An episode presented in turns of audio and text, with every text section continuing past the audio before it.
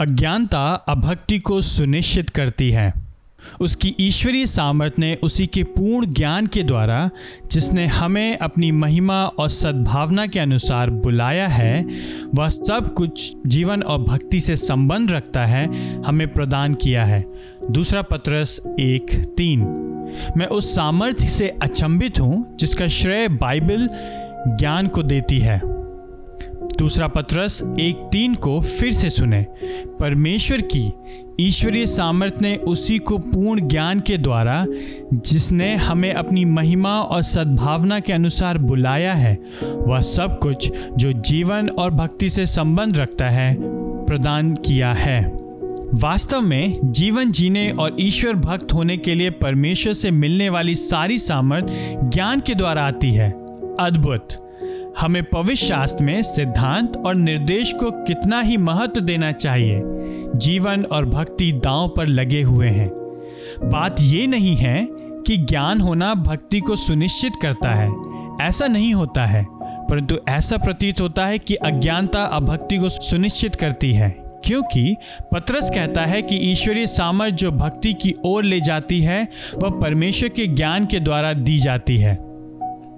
यहाँ तीन बातें निहितार्थ हैं, एक चेतावनी है और एक प्रोत्साहन है।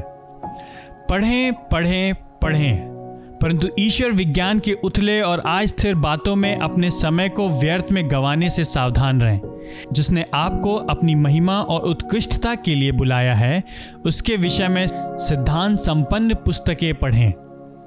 विचार करें विचार करें। थोड़ा ठहरिए। जब आप बाइबल को पढ़ते हैं तो यह सोचने के लिए समय निकालें कि इसका क्या अर्थ है। प्रश्नों को पूछें, डायरी में लिखें, जटिल बातों से स्वयं को नम्रतापूर्वक व्याकुल होने दें। बहुधा अत्यंत गहरी अंतर्दृष्टियाँ सत्य के वृक्ष पर प्रतिरोधी प्रतीत होने वाली दो शाखाओं की एकीकृत जड़ को देखने के प्रयास से प्राप्त होती है। चर्चा करें चर्चा करें।